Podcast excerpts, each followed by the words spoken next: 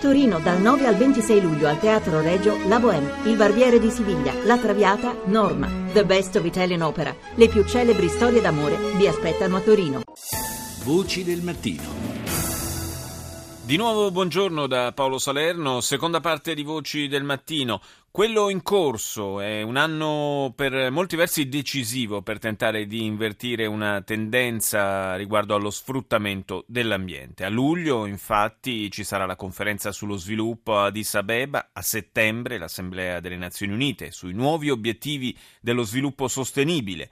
A dicembre poi la conferenza di Parigi sui cambiamenti climatici, un appuntamento davvero decisivo probabilmente. E a settembre Papa Francesco, che si è definito deluso dalla mancanza di coraggio della conferenza di Lima sui cambiamenti climatici, parlerà il Papa all'Assemblea generale dell'ONU.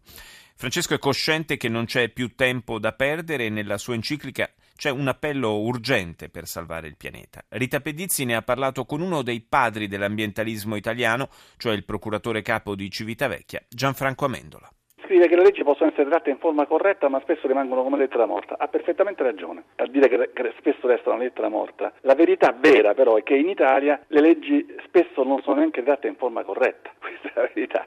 Quindi noi in Italia abbiamo tutti e due gli svantaggi delle leggi sull'ambiente che in realtà sono piene di buchi. Dall'altro poi abbiamo un apparato di controllo che ormai non esiste quasi più e si basa in Italia su ARPA, eh, soprattutto l'ARPA sono le agenzie regionali per l'ambiente, con tutti gli ultimi problemi di soldi, sono quasi tutte prive di personale, di mezzi e a volte anche di professionalità. E quindi abbiamo paese in cui al di là delle chiacchiere abbiamo leggi carenti e applicazioni ancora più carenti. Basta vedere quello che è successo con, con la Terra dei Fuochi, dove dopo tanti proclami in realtà ben poco è cambiato. Una riflessione sulla legge sugli ecoreati. È nata bene, è giusto che ci sia perché finalmente abbiamo una legge che introduce nel codice penale finalmente i delitti contro l'ambiente questa è la prima cosa importante. Purtroppo però, visto che ci ha messo vent'anni per diventare legge, ha subito tali e tanti di quei compromessi in questi anni che poi ha perso in buona parte il mordente. Il reato maggiore che viene punito con questa legge si chiama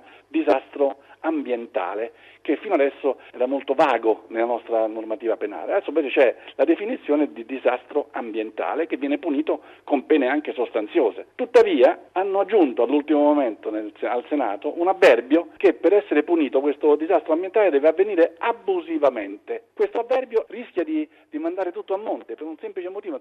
Primo, perché già si capisce in italiano, eh, sembrerebbe quasi come se poi ci possa essere un disastro penale non abusivo, perché il disastro penale non, abusivo non è punibile, quello abusivo è punibile. Il disastro ambientale va punito comunque, mi pare che sia questo il primo punto, ma soprattutto introducendo questo discorso abusivamente si introduce un avverbio che può essere interpretato in vari modi e uno dei modi esempio, che può essere interpretato è che se c'è un'autorizzazione, se il disastro ambientale viene provocato da un'attività industriale autorizzata, non è punibile. E io penso che si possa superare in via di interpretazione, però certamente rende molto difficile il nostro compito. In più è stato messo che basta che l'inquinatore in questi casi si ravveda e addirittura ha uno sconto da, che arriva fino a due terzi della pena, insomma rimane ben poco, dopo poco meno di uno scippo alla fine, la troppa bontà verso gli inquinatori certamente non è una cosa buona che sta in questa legge. Se si correggeranno questi e qualche altra, qualche altra cosa di queste, potrà essere incisiva. Io spero molto che questo governo e tutti i governi, ma questo in particolare, legga questa enciclica, perché questa enciclica dice che quello che sta facendo questo governo è tutto sbagliato e basarsi solo sulla crescita. Per esempio, incentivare lo sfruttamento di tutti i nostri mari per trovare il petrolio, quando nell'enciclica c'è scritto che il mare è sacro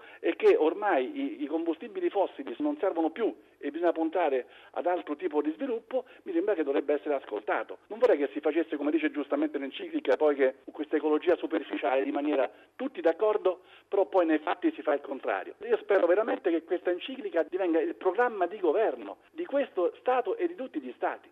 Questa enciclica ha un'importanza fondamentale, è il compendio di tutto quello che noi abbiamo sempre detto da tanti anni, ha un fortissimo impatto politico e sociale. Io spero che qualcuno lo capisca e che si cambi, finalmente si capisca che per andare avanti questo paese non ha sempre bisogno di crescita del, del, prodotto lordo che deve salire come numeri, ma bisogno di sviluppo vero, come dice l'enciclica. E lo sviluppo vero significa lo sviluppo che serve all'uomo per farlo stare meglio, non eh, l'avere ma l'essere.